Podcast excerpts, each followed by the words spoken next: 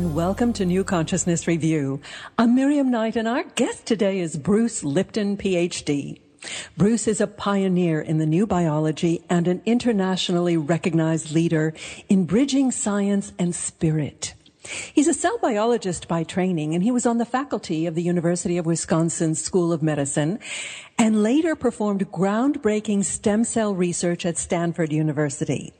He's the best-selling author of The Biology of Belief and the more recent Spontaneous Evolution, co-authored with Steve Bhaerman. Bruce received the 2009 prestigious Goi Prize Peace Award from Japan in honor of his scientific contribution to world harmony. And in 2012, he was chosen as Peace Ambassador for the Thousand Peace Flags Project of the Argentinian Mil Milenios de Paz. Bruce, I'm so delighted to have you with us today. Welcome. Miriam, thank you so much. I'm so happy to be here because um, we haven't talked for a long, long time, and there's so much uh, wonderful new information to talk about. Absolutely. Actually, your, your biology of belief was such a groundbreaking, really seminal book um, in in the new science movement, the new biology movement. And now I, I see that you're you're trying to do for relationships what you did for understanding of the the mechanisms of how our cells react to our environment. So tell me, um, why did you decide actually to apply the, these principles of as above, so below, or in this case, as below, so above, to relationships? Well, uh, basically, uh, uh, my own personal history of relationships was uh, not a very exciting one or one that I would even want to talk about. Matter of fact, I never really even believed in love in the in the form that people talk uh, about that so-called romantic love because for me it was, oh, that's a movie or a book story thing, but I, I, I, never saw it in real life. And when I started to understand the nature of the biology of belief and the programming, I realized, yes, I was pretty successful in my scientific career because in my developmental programming at home, education was totally encouraged in any form. But uh, modeling relationships uh, by uh, observing my parents uh, proved not to be that functional. Um, we would then say dysfunctional in this case. and, uh, uh, and when you understand the nature of biology belief that our programming during the first seven years actually controls our lives, I realized that I was playing out the same kind of programs that uh, my parents were engaged in. And obviously, I had no success either with that. And then there was a wake up call that said, but you can change all that. That was Biology of Belief's final message that we're not stuck with anything. We can change the program. I changed the program. It was kind of interesting because uh, I needed a little help and I was um, uh, down in the Caribbean. Uh, I, I, had this great life for a while. It was great. I was teaching uh, in the Caribbean uh, at medical schools, and it, it, gave me an opportunity. I had a villa and I had a beach at my own house and a pool and a gardener and a cook and all these things because uh, it was the Caribbean. It was a lot less expensive, but I was a resident there.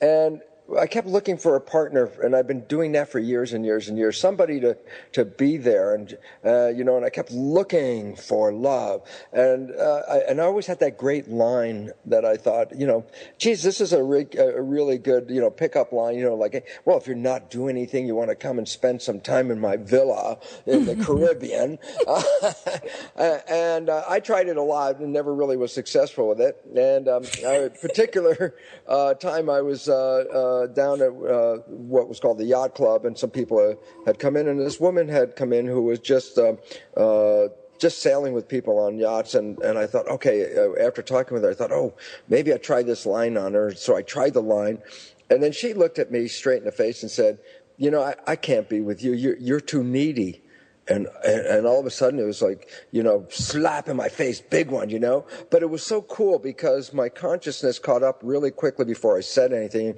and i realized how important that message was and i actually said thank you. Thank you very much for that.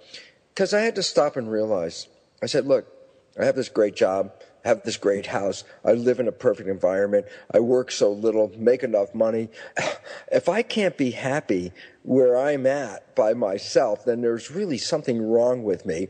And that was the first time I said, look, how can, how can, you know, you're looking for happiness by trying to find it from somebody else. Uh, that's a, a, terrible burden uh, uh, for both people because it really represents a codependent relationship. Saying, "Geez, I'm not happy without a partner, so I need a partner who's going to provide that." Uh, and in my biology belief, clarity and logic, it said, "Wait a minute! If you can't be happy on your own, then this is never going to work." And I just had to pause long enough to look at my life and say God, I am so lucky. And I started to um, just enjoy my life more without that urgent need that I was looking for to fill a space. And, and the most exciting thing happened was once I started to become so happy with where I was in my life and everything was just so beautiful and perfect, it was surprising that then all of a sudden these potential partners showed up from all over the place, you know, and I realized uh, once I was in a, in a ready state, then I was ready for a relationship. And the, the book, uh, The Honeymoon Effect, the new book, uh, is really based on a scientific experiment because a I never believed in this kind of romance stuff. I changed my programming. I uh, now am 17 plus years uh, in a honeymoon relationship with my partner Margaret. And for me, this is like this ongoing experiment. I don't know how long it's going to go for. Uh, you know, it could. I, I anticipate forever. Uh, and and the thing that's really exciting about it is it, wasn't done just like, hey, what a coincidence! I found a partner, but it was done with an understanding of why we seek relationships, the mechanisms that that uh, bring us into relationships, and most importantly, uh, the mechanism that inevitably causes almost all honeymoon experiences to to you know fade away and become like regular life and the juiciness and the magic and the the wonder that you experience in the honeymoon becomes sort of like everyday life. And I, and and there's a reason why we lose it. So I got all excited because when you understand why you created how you created and why you lost the honeymoon guess what? You are free to create a honeymoon that will be yours every day of your life for the rest of your life. Here, here. yeah, I, I kind of did forget to mention that we are talking about your book, The Honeymoon Effect, which has just come out. Um, you talk about the reaction of this woman in the Caribbean who yes. um, was responding to something that you were emanating. And you, you, you talk about this in the book, the vibes. Let's yes. go into the vibes. How do we, how do we radiate vibes? Well, let's first of all, let's just bring it up into context. Uh, most people have experienced something that we would label as good, good vibes and bad vibes. And, and we say that, and it's like that. Oh, I, I, feel really good, or I feel really bad, and it's like, well, you know, this is not not just a, a, a thought. This is actually a biological reality.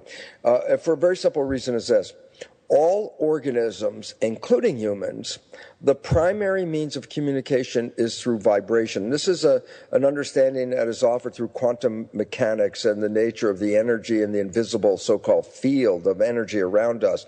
Organisms respond to fields, and uh, fields uh, determine uh, an organism's position in regard to uh, its survivability. Uh, basically saying this, you know, I could go back to the most simple organism like a cells in my petri dish. I put a cell in a petri dish. I put nutrients in front of the cell and then put the petri dish back in the incubator. When I come back later, of course, the cell is moved toward and into the nutrients.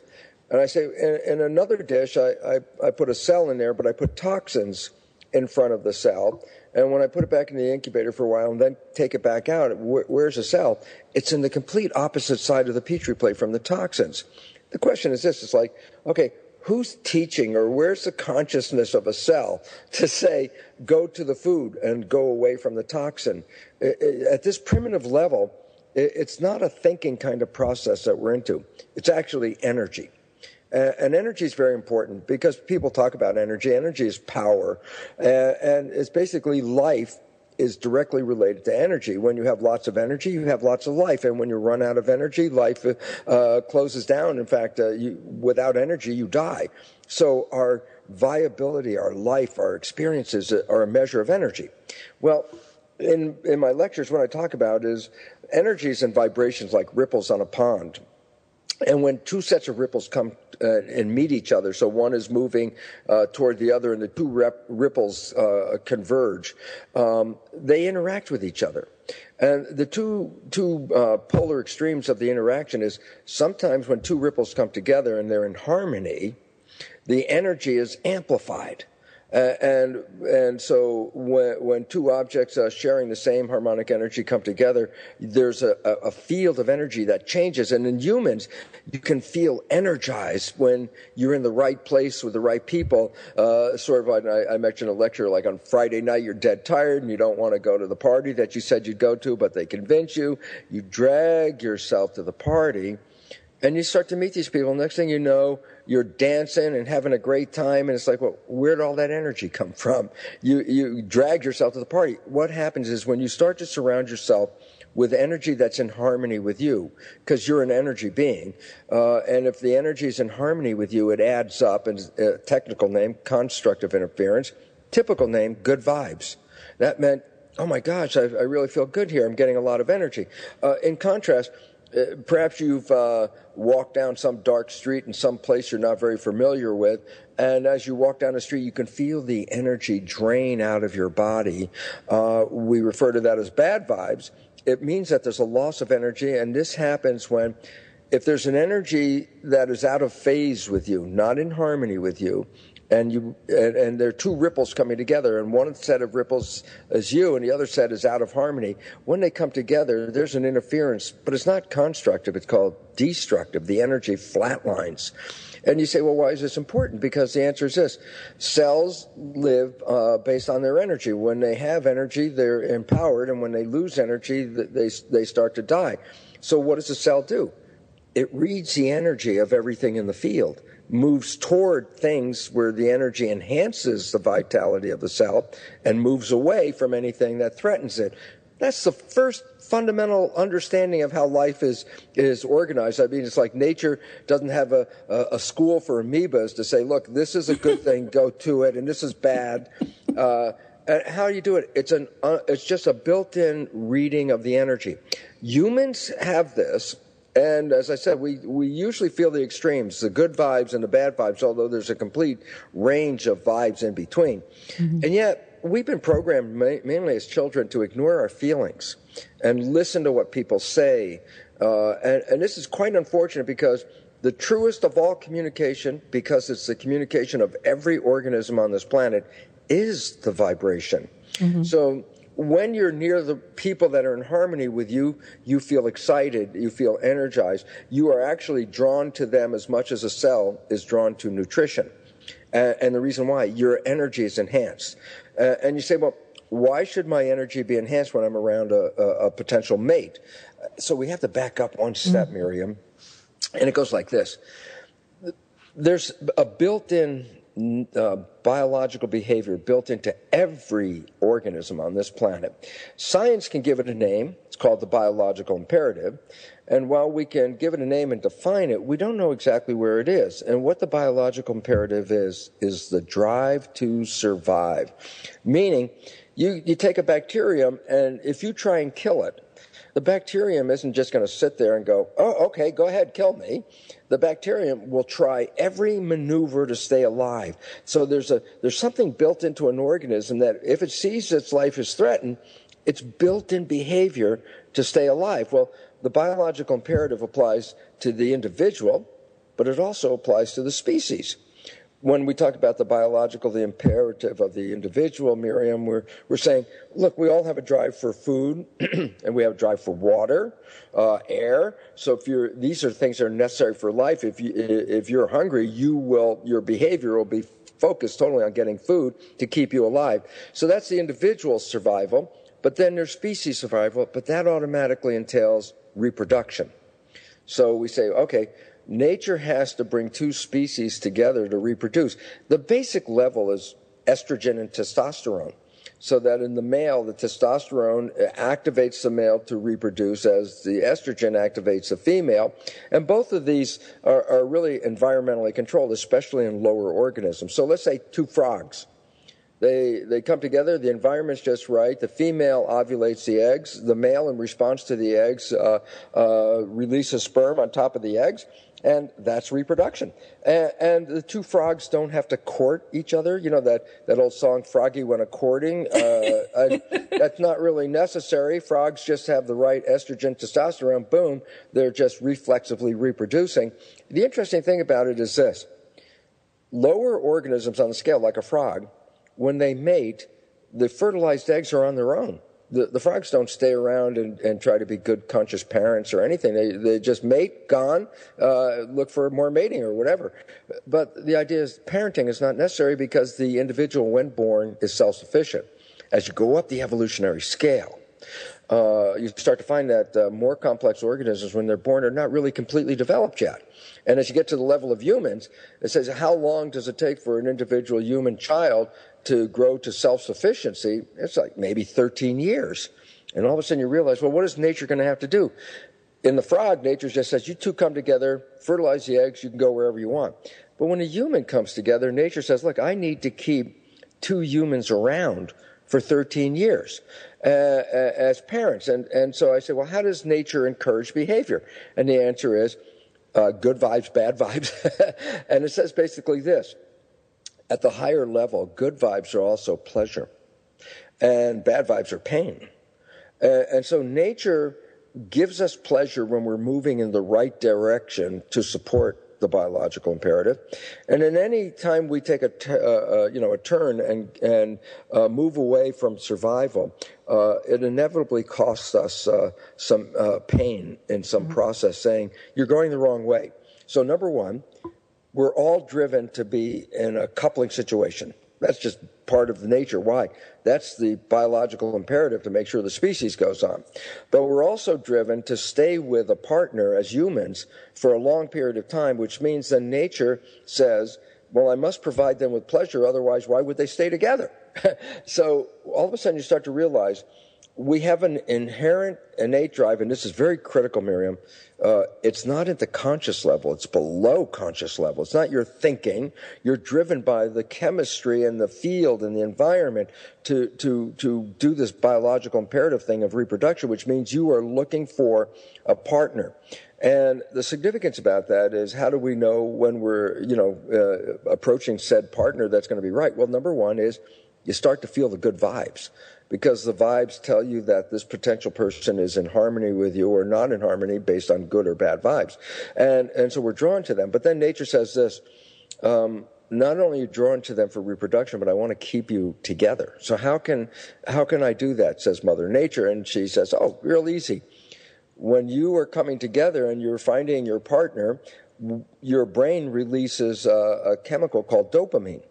And dopamine is a pleasure chemical. So basically, it says your pleasure is the most positive uh, uh, indication that you're going in the right direction. So when you start to feel pleasure with a person, there's a tendency, oh wow, I want this. A matter of fact, pleasure is so vital a drive that if you put an electrode in a rat's brain uh, into the center where dopamine is released and put a switch on uh, in front of the rat, the rat will stay there and switch that switch on and off, click it on and off, on and off, on and off, all day, all night until the rat dies. It won't even go for food or water. Pleasure is so powerful that the rat will just push the button. Well, when we meet a potential mate and the vibes are right, there's a drawing together if the relationship starts off and it's really pretty cool, then dopamine becomes part of the uh, the the synthesis from the brain, which is all this pleasure. So it's like, oh wow, I'm so in love. It's so pleasurable. It's so great. And then at the same time, another chemical called vasopressin is released, uh, and this vasopressin makes you more attractive and attracts you to other people. So it's an attraction kind of uh, thing. So not only are you feeling pleasure, but you're totally attracted, magnetically attaching to this individual. And then uh, the uh, nature said, well, I, I want this to last for 13 years. so she releases another chemical called oxytocin, which is the bonding chemical. And when that is released, the nervous system is drawn to the source of pleasure and tries to make a bond with it, just like a chemical bond, to hold on to that because this is where the pleasure is coming from. And if all this is going along well, of course, then you're creating a relationship that is going to sustain itself for at least 13 years, if not longer, of course, for any extra kids and then grandparenting, et cetera. And, and so we have all this chemical drive. It's not even in consciousness. It's below all of this stuff. And then the last uh, chemical that really makes a big difference is serotonin. Uh, and serotonin is a chemical associated with uh, obsessive compulsive behavior. And, and think about it, love is a prime example of obsessive compulsive behavior because when you fall in love with somebody, you obsessively think about them and need to be with them. And, you know, it's like connecting and staying in contact with them. Uh, oxytocin is driving this uh, and, and, and encourages it because oxytocin uh, uh adds the, uh, causes the serotonin to come out. And that serotonin, in addition to providing obsessive compulsive behavior, and this is the hard part, serotonin is, is associated with addiction. So uh, when you fall in love and all this pleasure is coming, uh, you're bonded to the source of this pleasure, but you become addicted to this source of pleasure, and that's to keep you together for this long period of time to be parents as the child is, you know, growing and able to sustain itself. Okay, so, Bruce, take a breath. I had to I had to get through that because that's all that un, that's all unconscious. That's all that eh, we're driven to this unconsciously, which is, creates a problem sometimes when you can't find it. okay. I want you to explain to me the relationship between the thought, the vibe, and the chemical messengers. Because ah. you, you described really some fascinating research in which somebody took a sonogram of a fetus while its parents were arguing, and the poor thing was very agitated and upset.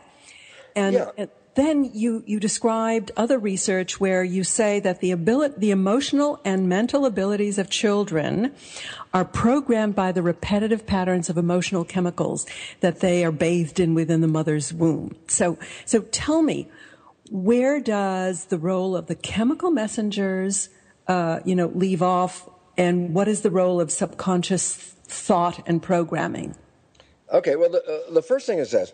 Uh, in the biology of belief, we talked about the concept of epigenetics. And epigenetics is the new science that reveals that genes are controlled by the environment, which makes a lot of sense because as the environment changes, uh, the organisms in that environment must adjust to this new environment. So the connection between environmental signals and gene behavior is this new science of epigenetics. Well, think about it this way.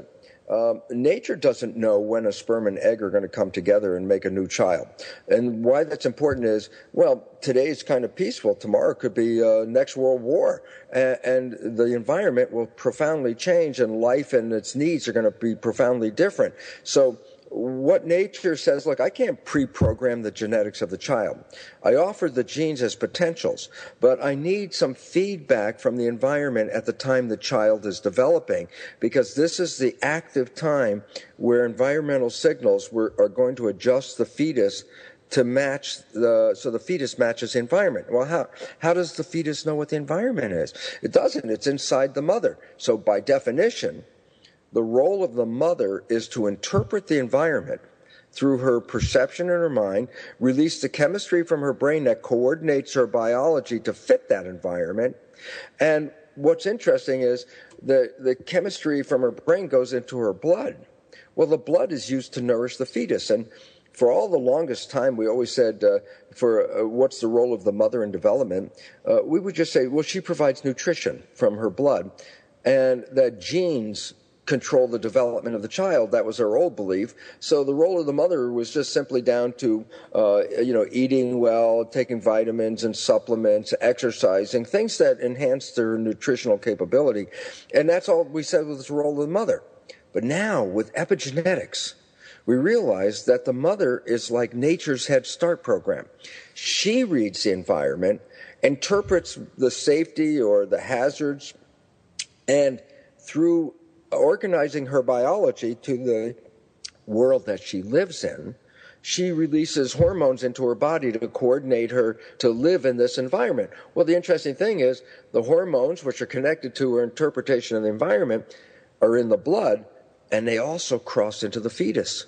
Relevance is this if the mother is happy, the fetus is happy. If the mother is afraid, the fetus is afraid. If the mother rejects the fetus because it throws a wrench in family planning, the fetus is is bathing in rejection chemicals. Wow. Uh, and why is this important? Because the answer is this. This baby, when it's born, is going to live in the environment that the mother is perceiving. So uh, if she sees it as like a, a strife environment and life is hard, it changes the, the hormones in her body, which then go in and change the hormones in the fetus and change the genetics of the fetus so that the fetus is biologically tuned to the environment that the mother perceives. And this is how nature says, good, I'm preparing your child to live in the world that you see. And, and therefore, uh, there's a translation of the mother's experiences into the child's genetics. And, and that's uh, so it's very important because nature says, look, I, I, adjust your child's genes according to what's going on, uh, and that's epigenetics. Mm-hmm. So there's pre-programming. Uh, it has been suggested up to 50% of our personality comes from this pre-programming in this regard. A fetal, That's fascinating. It is because uh, you know, especially when uh, when people adopt a child, they especially a newborn. There's almost this impression, well, oh, blank slate uh, uh, you know, I, I, will give this child the best and everything, and it was going to have the greatest life. And many of these children grow up, and they're they're they're just so much trouble. And it was sort of like the parents are so confused. It's like, well, we did everything we could to provide the best for them, and look how they turned out. Uh, and what they didn't know, and what we now know, is this: that period of development in utero is also associated with learning. It learns because any pattern that the mother plays of behavior, remember, think of the, the secretions of the neurohormones from the brain as, as making music, right? And as the woman is experiencing life and she creates all these secretions, uh, there's a wave of these, these chemicals going through her body, adjusting her biology to the world. Well, those, that wave of chemistry goes into the placenta. And the fetus is in a learning period in the last trimester. And in that learning period, it starts recording the flow of these emotional chemicals. You say, well, what does all that mean? I go, okay, think about it this way. Think about behavior as being a song with lyrics, music and lyrics. And then I'm going to say this that the chemistry that comes across the placenta, when it comes across in a pattern that is repeated, that's like music. The fetus is learning the pattern of emotion through memorizing the flow of this chemistry. So by the time the when the fetus is born, it has a pattern and habit uh, that it, it, downloaded the, the, the behavior that the mother had and plays the lyrics. But then realize this: child isn't uh, communicating with the outside world. So it, uh, while the child is learning the music of behavior, it doesn't have any lyrics to go with the song. However, once the child is born and starts playing the music of its behavior, it will naturally write the lyrics of its life to conform to that behavioral uh, paradigm or pattern that it learned.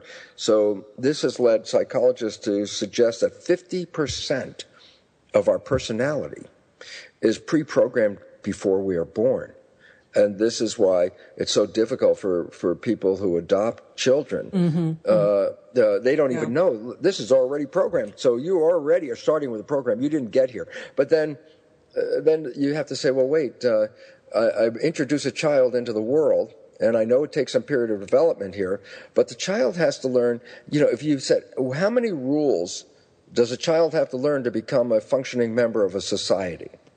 And all of a sudden you start to realize oh my god it has to it has to be able to communicate with different people in different ways and understand the the cultural you know the the the, the paradigm traits of the culture. Uh, and it's like well how can you teach an infant you know thousands of pieces of data to be a member of society? And it's interesting because nature saw that and nature created the first seven years of a child's life the nervous system is predominantly in a low vibrational frequency called theta. Theta is imagination, uh, and this is why uh, children, especially before seven, mix the real and the imaginary world because their nervous system is operating at a theta vibration, which is a character of imagination. But theta is also hypnosis. And the significance is this you don't have to teach or coach a child. The child is in a state of hypnosis for seven years. Everything that child observes is directly downloaded as programs into the subconscious mind. Okay, so well, if it way, is, yes. if it is, go ahead, go ahead. Um, why isn't it able to overcome, particularly in the case of the adoption from, let's say, a, a you know, chaos-ridden area? Why isn't it able to overcome in that nurturing environment the negative programming from its birth situation? Uh, because basically the, the, the, first programs in are always the strongest programs. The first experience you have of anything is always more uh, powerful than any subsequent experience. And that's the issue of, uh, oh, we experienced it once and we want to keep going back and trying it, but it never really comes back to that first one. Uh, and also, uh, because once the program is in, that program will stay in there until you specifically reprogram that behavior. Uh, and so if you don't know, uh, uh, let's say a child has been, obviously if you adopted a child, there was some issue uh, with the parenting of that child. You, you, know, they didn't want the child, the parents died or whatever, you know, any kind of horrible things. Basically, these are issues that the child's already programmed with. If you try and teach it some other beautiful things, you can teach it all these other beautiful things, but if you don't go back and specifically change the program they received, that program will stay there forever until someone rewrites it. So, um, while you can learn all these other wonderful traits, uh, the original program of a child that came from that kind of condition would ultimately sabotage itself. Mm-hmm. Uh, uh, not knowingly, consciously. Of course, this is all unconscious. This is the big issue. It's unconscious behavior which is controlling us, not the conscious behavior. So, Okay, well, that's a nice segue into what you described in a relationship as there being four minds. Yes. Yes, Miriam, this is the key. This is the, you know, this is, this is the whole thing comes down to understanding four minds, as you said. The, we talk of the mind, the mind, uh, it, it, but there's really two fundamental subdivisions of the mind. Uh, one is called the conscious mind, and one is called the subconscious mind. The conscious mind is the latest uh, evolutionary addition to our brain. It's a lump of uh, neural tissue right behind your forehead. It's called the prefrontal cortex. And this is the seat of our personal identity, our uniqueness, our, our connection to our spirituality. Uh, that's where we reside. So I say, Miriam, where are you in your brain? And the answer is, you're sitting at some desk uh, in the prefrontal cortex. And and I say, well, this Always. is the, la- the latest edition of the brain. So 90% of the brain was there before that conscious part evolved. So 90% of the brain actually represents the subconscious. Now, so we have two minds, the conscious and the subconscious. They have different ways of learning and different functions. And if we understand this, then we have a key as to what is happening in our lives because we have to recognize how the two minds learn and interact with each other and what each role is. So let's go back to the conscious mind. The conscious mind is the one that's really uh, specific to us because that's where we as identities exist. And the conscious mind is the creative mind, which is the evolutionary advancement uh, uh, above almost all the, you know, the lower organisms that we have creativity. Uh, and through that creativity, this is the, the human civilization has arisen through that. We have creative uh, conscious minds where you reside. Uh, the conscious mind's creative functions in regard to you uh, is the conscious mind represents your uh, the seat of your wishes and your desires and your aspirations for life. And that I say, Miriam, tell me what you want from your life. And in that creative moment where you give me, this is what I want, all the data is coming from the conscious mind.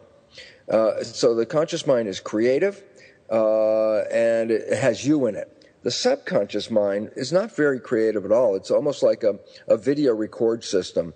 It records the life experiences, and when you push a button, it will replay those life experiences over and over again. Now, this is a very positive aspect of this because a lot of people think subconscious is negative, but look at it this way. You learned how to walk. How long did it take you to learn how to walk? You had to keep repeating and, you know, standing up and falling down and doing that over and over until you finally got it. Well, here's the beautiful part once you got it, it's because the subconscious mind has learned how to walk. you never have to think about that again in your whole life.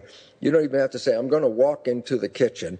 You have a vision of that refrigerator, and then you find yourself there because all of it is subconscious. So, subconscious is to take complex behaviors and make simple habits where you just push the button and not uh, have to go through a learning process. You just instantly play it.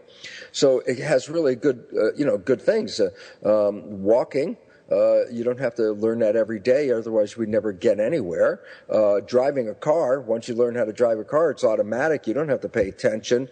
Uh, your job, your communication skills, all characters of our life that are repeated to some degree are become they become the, the habits in the subconscious mind. So the first seven years, uh, we are just recording other people's behaviors uh, and downloading them. And this is how we become a functional member of society because we pattern ourselves after the other people, primarily your mother, father, family members, and uh, community. Or so, dysfunctional, as the case may be. Oh my God, yes.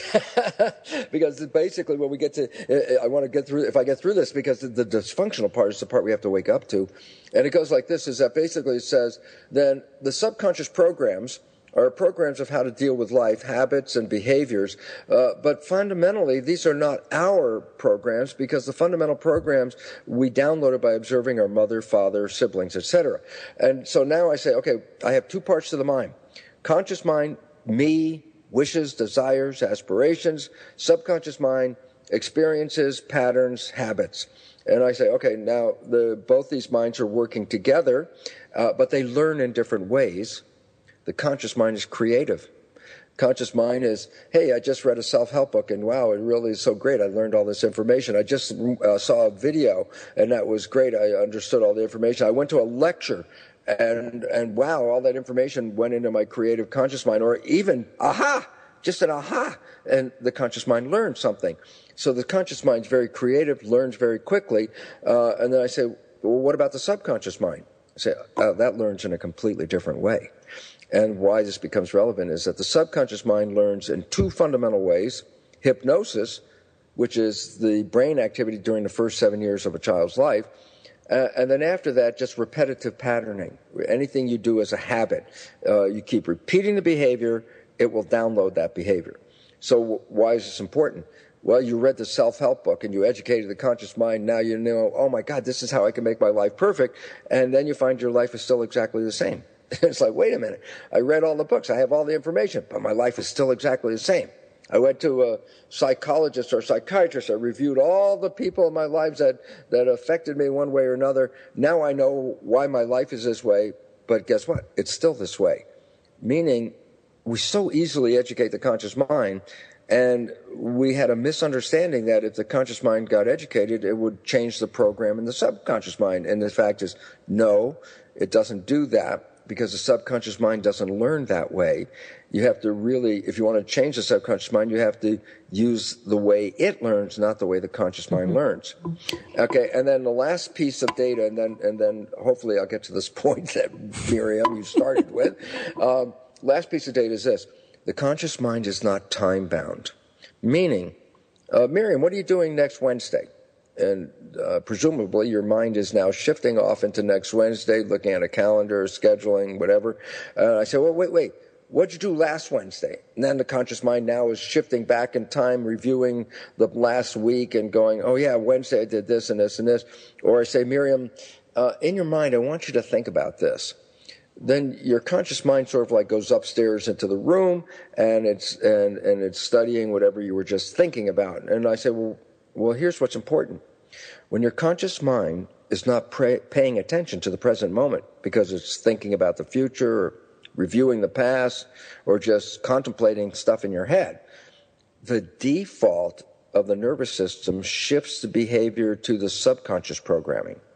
I go, well, why is that important? I go, well, the subconscious program is cool. You don't have to think about it. You can walk without paying attention to your feet, so you can have thoughts as you're walking down the street.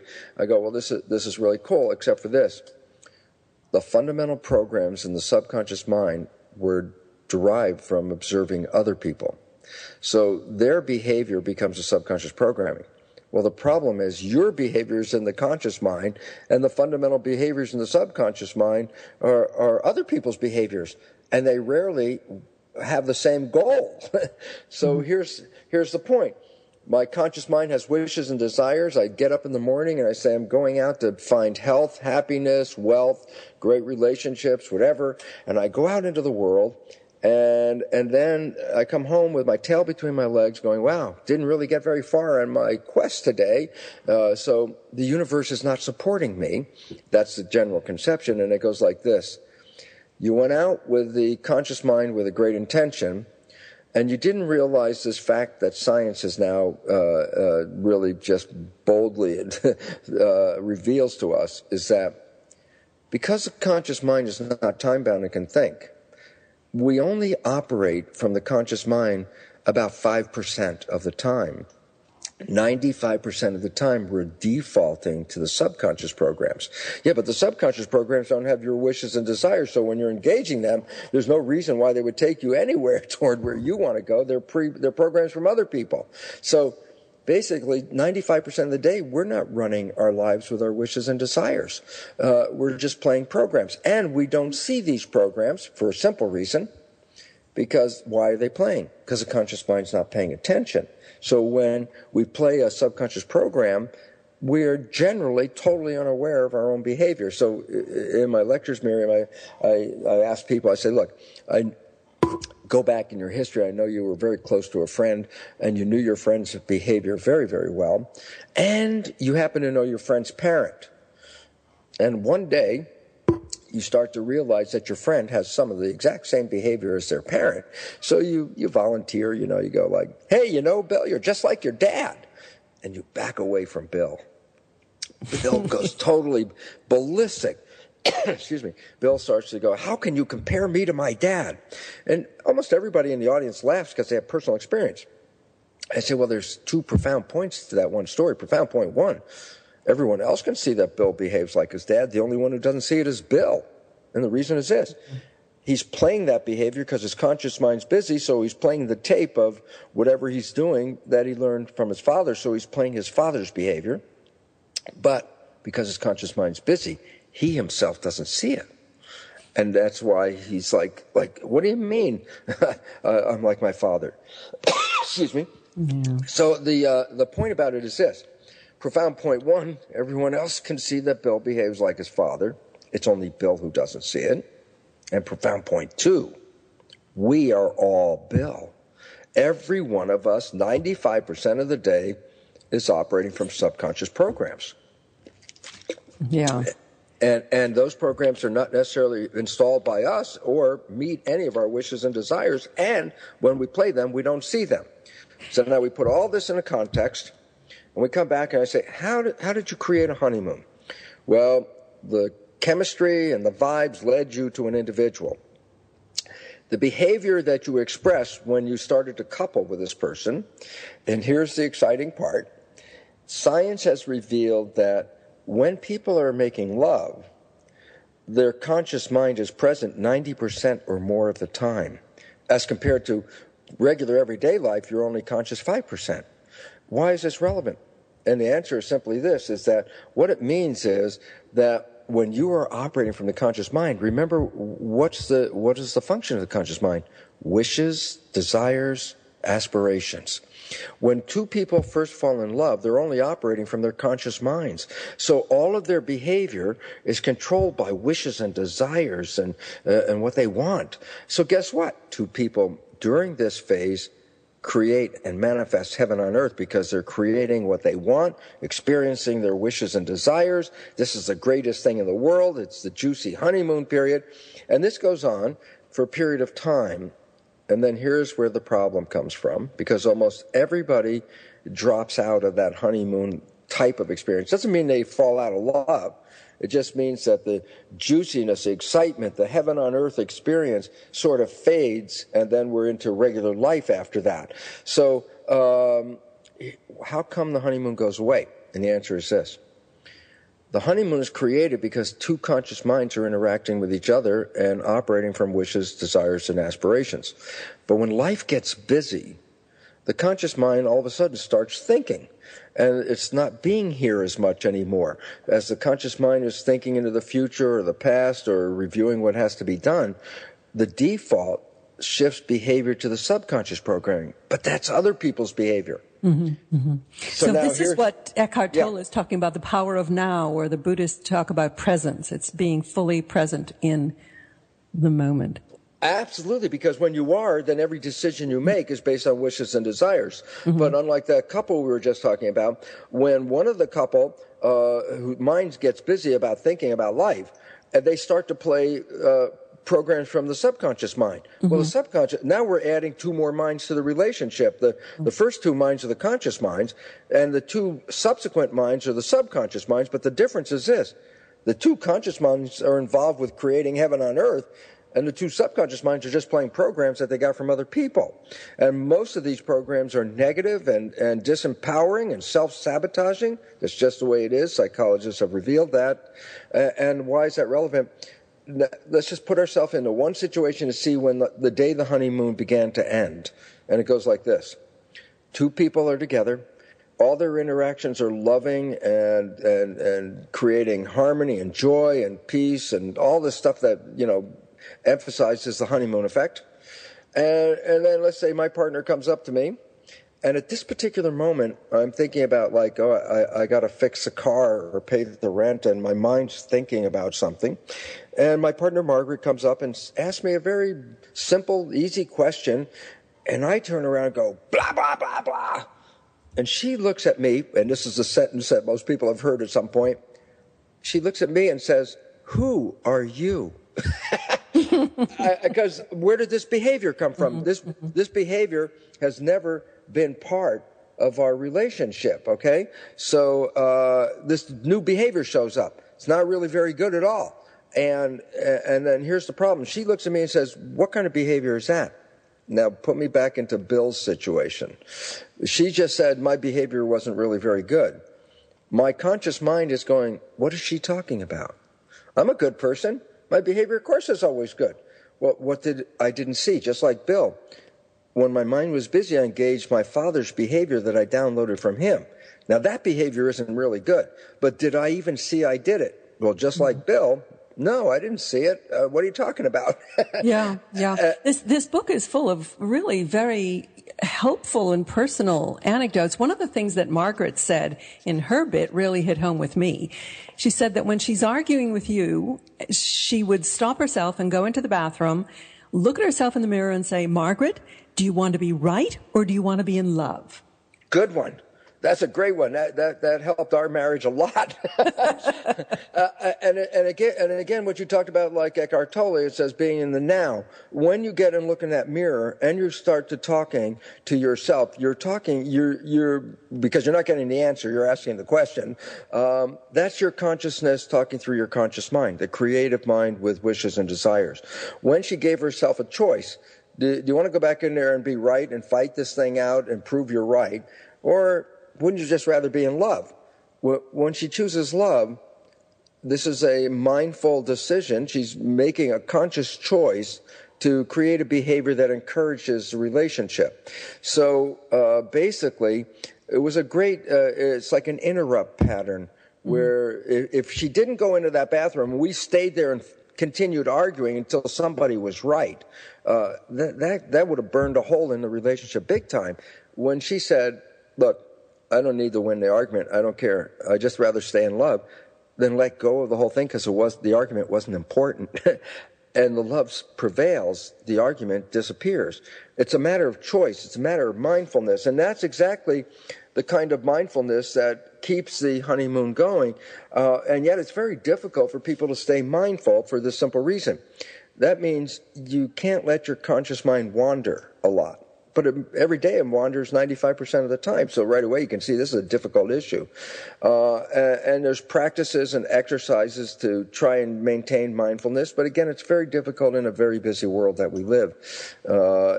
And so basically, uh, what can we do about it? Uh, and the idea is, geez, every time those subconscious programs show up and they introduce behavior, uh, think about it this way. If you played some of those subconscious programs on your first date, you probably wouldn't have even had a second date after Yeah. that. you give but- some really good tips on how to keep the honeymoon effect going. Give us a few of them. Well, uh, it's basically the, the most important thing is this: is a you have to recognize you have a subconscious program, and your partner has to recognize it. Because if you don't recognize it, that's when the arguments come from, such as the argument uh, based on who are you after some behavior shows up. That would lead to an argument.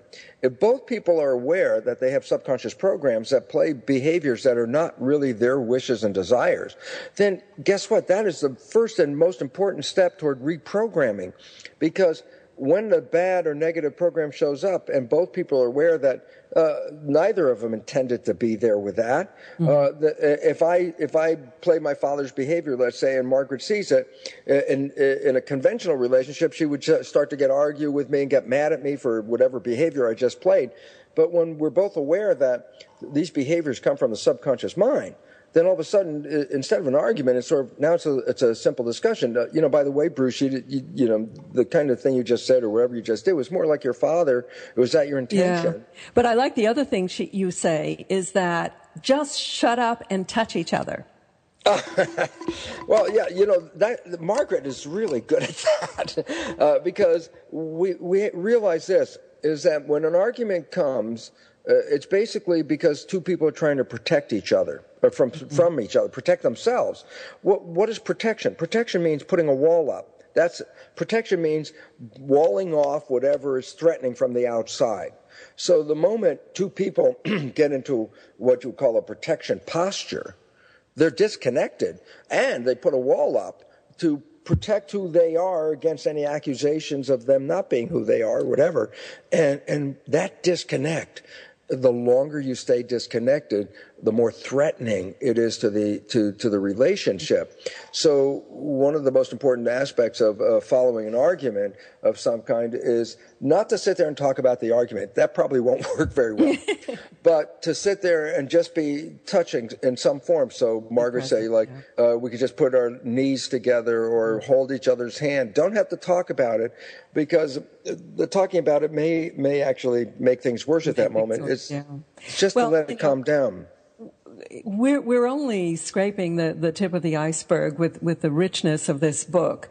And um, what I particularly like are the implications for how we interrelate with the rest of the world, how we can take this up a level uh, as below so above. So I very warmly recommend uh, Bruce Lipton's The Honeymoon Effect, The Science of Creating Heaven on Earth. Bruce, I wish we had more time. We're going to have to have you back. So thank you so much for being with us today. Miriam, thank you for, for letting me have that time and, and for rambling. I know because uh, I want to tell everybody everything. It's, uh, you know, it's like if we all if we could all get it right now, then tomorrow heaven on earth is not just between two people, but heaven on earth becomes a prevailing way of life for all people. Because when people are around others who are in love, uh, the radiation of that vibration and that energy impacts them as well. And so, as more people fall in love, passerbys start to experience and feel that themselves. And so, uh, it's sort of like a, cascading reaction, a chain reaction. As more people fall in love, others are pulled into that. And if that spreads, uh, it- it's just magnificent because if you create heaven on earth for yourself when you're in love, what happens if everybody starts creating heaven on earth? Then the simple truth is it is heaven on earth, and that, that's our destination. Absolutely. And if you've never heard Bruce speak in person, it's an experience you want to have. So go to his website, brucelipton.com, and find out where he's going to be speaking. Um, Bruce, again, thank you so much. Miriam, thank you. I so appreciate the opportunity, and I really want to thank all the listeners out there because um, all of us are involved in an evolution, and I, I wish us all the best on heaven on earth. Next week, our guest is going to be Dr. Eric Pearl discussing his book, Solomon Speaks. And now I'm going to leave you with just a little taste of the track of the week called I Am from Doug Fulton's album Oneness Dancing. So until next week, I'm Miriam Knight for New Consciousness Review. Thank you for listening. Goodbye.